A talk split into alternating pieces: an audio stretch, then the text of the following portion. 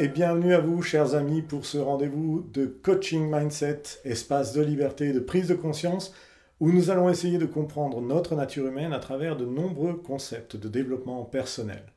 Ici Olivier, coach mindset de l'équipe chez Luna. Et chaque semaine, je suis extrêmement reconnaissant de votre confiance et de l'intérêt que vous portez à votre évolution personnelle en suivant cette série de programmes sur le changement d'état d'esprit. Aujourd'hui, nous allons parler de bonnes habitudes, celles qui nous font réellement du bien et qui contribuent à développer un mental plus fort et un mental plus serein chaque jour. Donc, le thème du jour concernera les 9 bonnes habitudes qui peuvent améliorer notre état d'esprit. Si vous aussi, il vous arrive d'avoir parfois le cafard et de subir des périodes difficiles, sachez que nous sommes toutes et tous dans le même bateau. Eh oui, grande nouvelle, même un coach, un thérapeute, un yogi ont des coups de mou ou des coups de blues. La différence, c'est que les personnes qui font du développement personnel un style de vie à part entière sont normalement plus à même de soulager un état de morosité. Vous aussi, j'en suis certain, la bonne santé de votre esprit vous intéresse.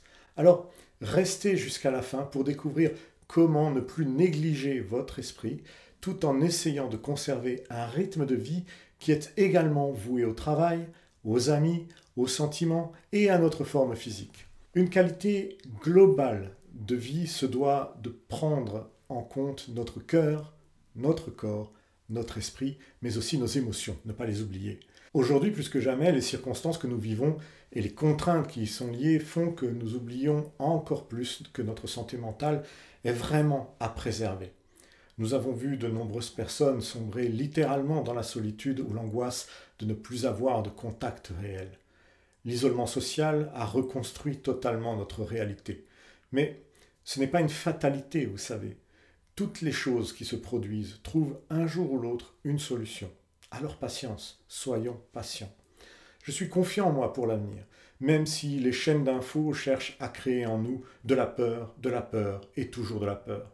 Je vous invite à ne pas trop vous en faire et à garder une part de légèreté en vous qui ne demande qu'à exister. Eh oui, s'apitoyer sur l'avenir du monde et de ses habitants ne changera rien pour l'instant.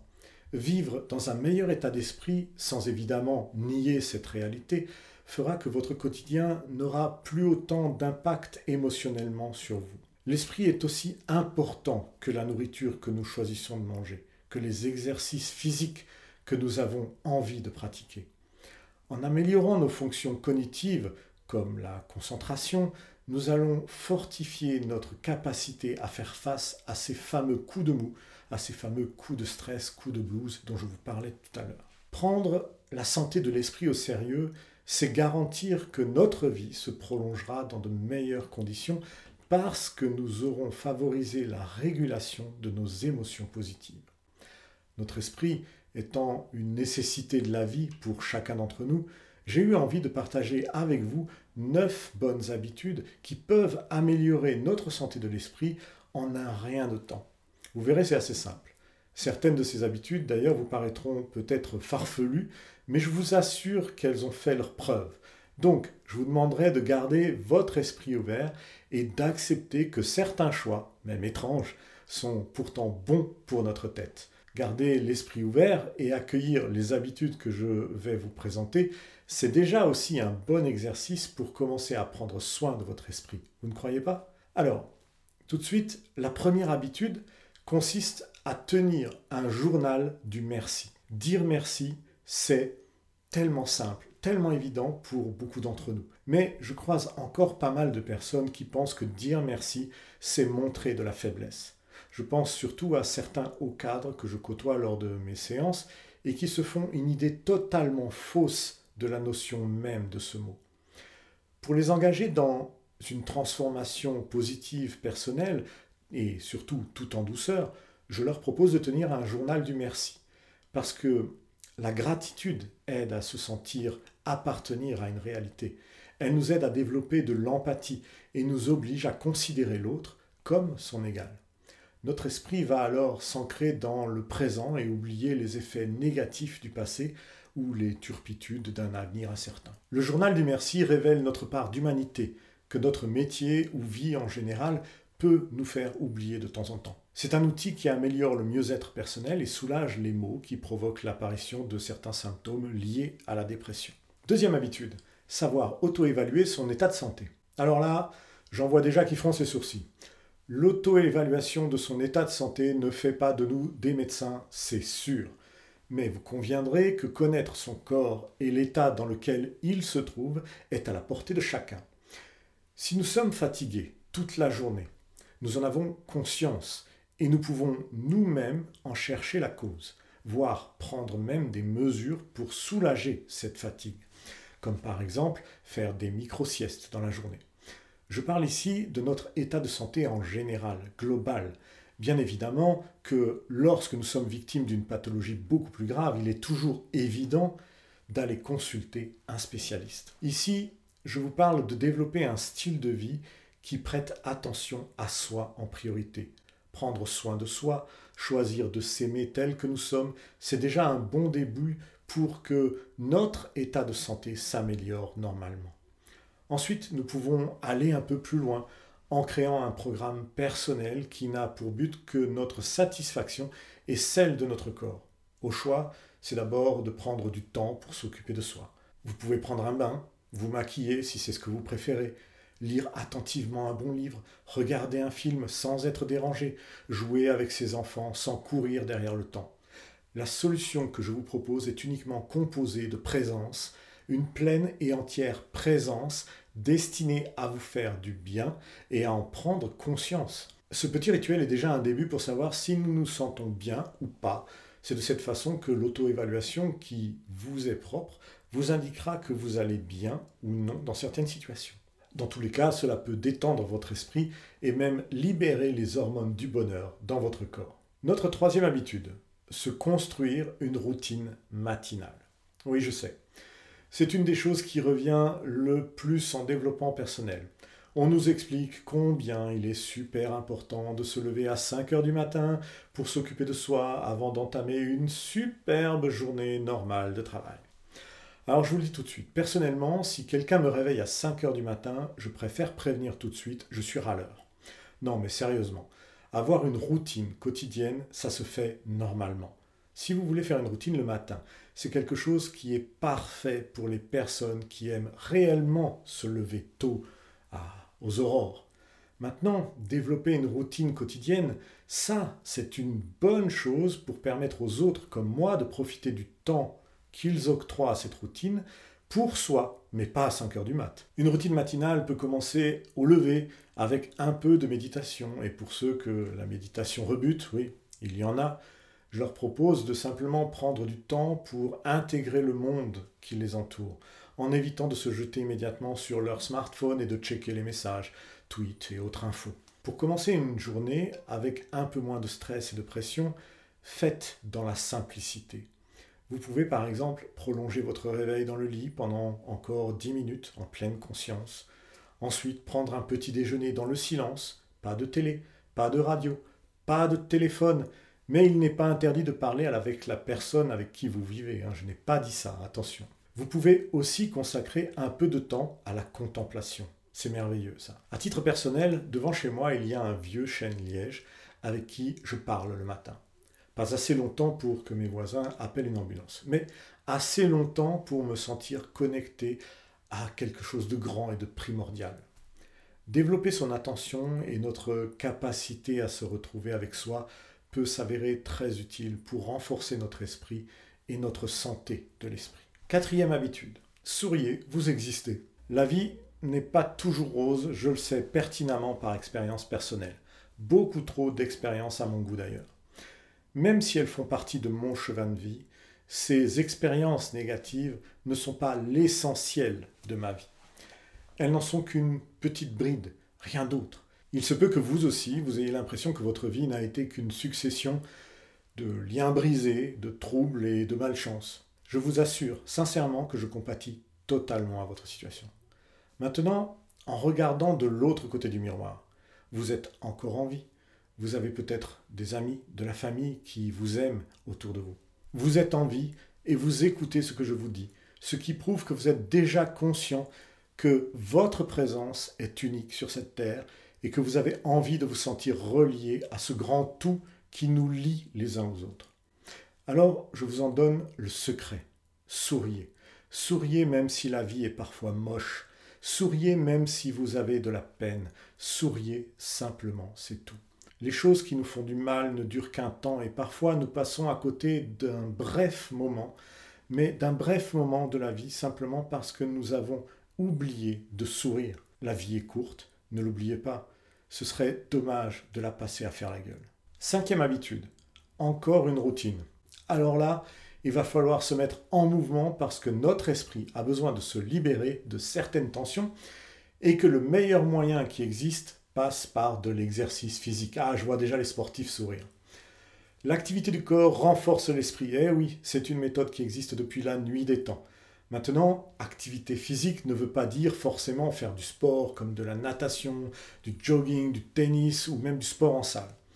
Une activité physique régulière, cela peut être du jardinage, se promener dans un parc, faire du yoga, du pilate, c'est développer une endurance personnelle pour récompenser notre esprit en lui indiquant que nous faisons des efforts pour aller mieux. Les gens qui ont une activité physique régulière ont tendance à être plus attentifs à ce qu'ils mangent également et à ce qu'ils consomment comme boisson, mais ils améliorent aussi leur qualité de vie en désencombrant leur environnement des choses toxiques et inutiles à leur bien-être. Sixième habitude, faire un ménage de printemps.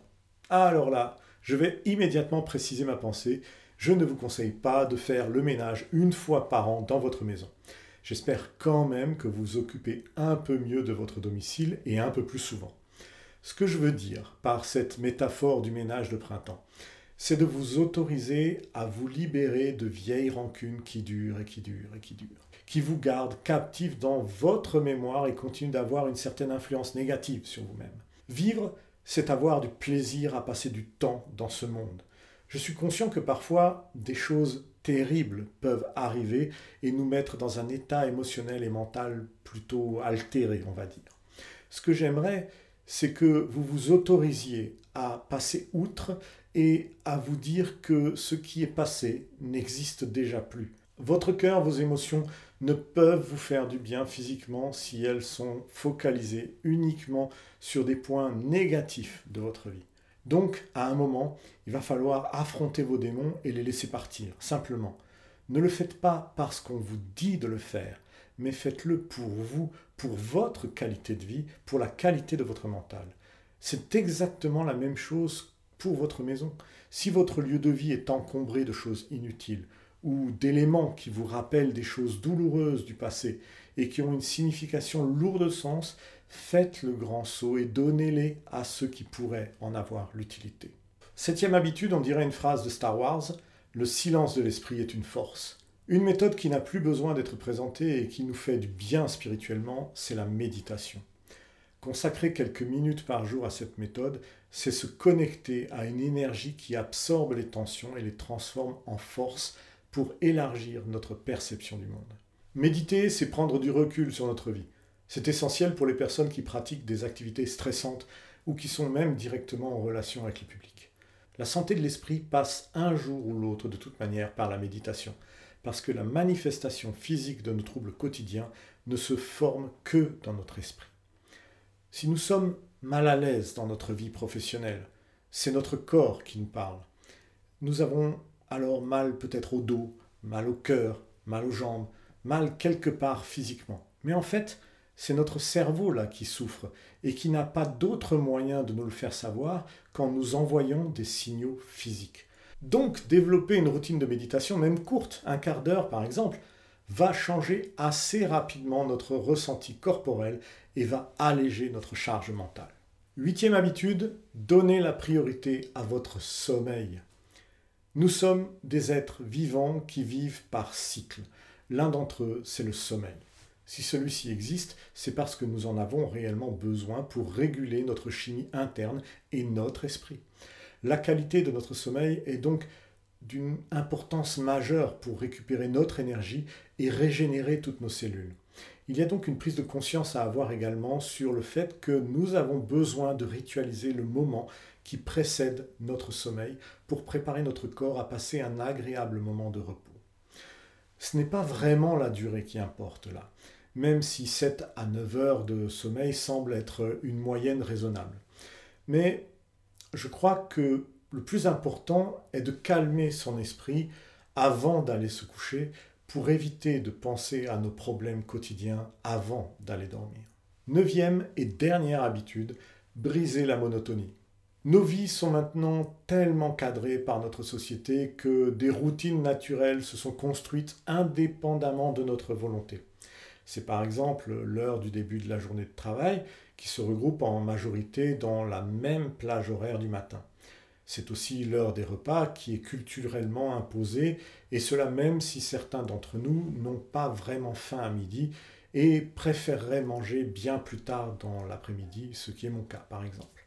Bref, nous sommes installés dans une routine de vie confortable dans le sens où nous n'avons plus besoin de réfléchir à tous ces problèmes. Et puis, nous sommes une espèce qui adore aussi les habitudes. Ce programme d'ailleurs vous le prouve. Mais comme nous sommes également des êtres pleins de contradictions, notre esprit, qui apprécie la routine, aime aussi parfois se sentir surpris et stimulé par de l'imprévu. Être trop routinier peut alors développer des maladies mentales qui viennent nous toucher dans notre indépendance de vie un peu plus tard. La monotonie est une souffrance qui développe également de la frustration et peut devenir un vrai problème pour la dynamisation même de nos pensées. Il est alors indispensable de changer d'air, de faire des choses inhabituelles, et en particulier si votre vie vous semble trop séquencée. Prenez plaisir à vivre et défiez un peu vos limites pour chercher à développer votre potentiel mental. Je ne parle pas de quotient intellectuel, rien à voir ici. Je vous parle de renforcer l'éveil de votre esprit en changeant vos habitudes. Cela peut être par exemple de faire un stage de cuisine pendant deux heures, alors que vous n'avez aucune idée de comment faire cuire des pâtes. C'est différent et c'est stimulant. Votre esprit va adorer. Peut-être pas vous, mais votre esprit va adorer. Et voilà, nous sommes arrivés à la fin de notre petite liste qui n'a rien d'exhaustive. Je me demande d'ailleurs si vous connaissez d'autres pratiques qui permettent d'améliorer notre santé de l'esprit. Si oui, je vous invite à laisser vos idées dans les commentaires, juste en dessous. Je prendrai plaisir à vous lire et peut-être à vous piquer une ou deux de vos idées que je ne connaissais pas pour les proposer à mes coachés. Sachez tout de même que la première des choses qui peut faire du bien à notre esprit, c'est de s'aimer, d'abord et avant tout. Soyez donc indulgent avec vous-même, faites-vous confiance, estimez-vous un peu plus et ne vous laissez pas dévorer par la critique et la méchanceté parce que vous avez de la valeur, j'en suis certain. Merci de m'avoir écouté. Je vous donne rendez-vous très bientôt pour un prochain rendez-vous Coaching Mindset. Si vous voulez en savoir un petit peu plus sur les accompagnements que je propose, je vous invite à aller sur ma page Coaching chez Luda. Le lien est dans la description. Je vous embrasse. À très bientôt.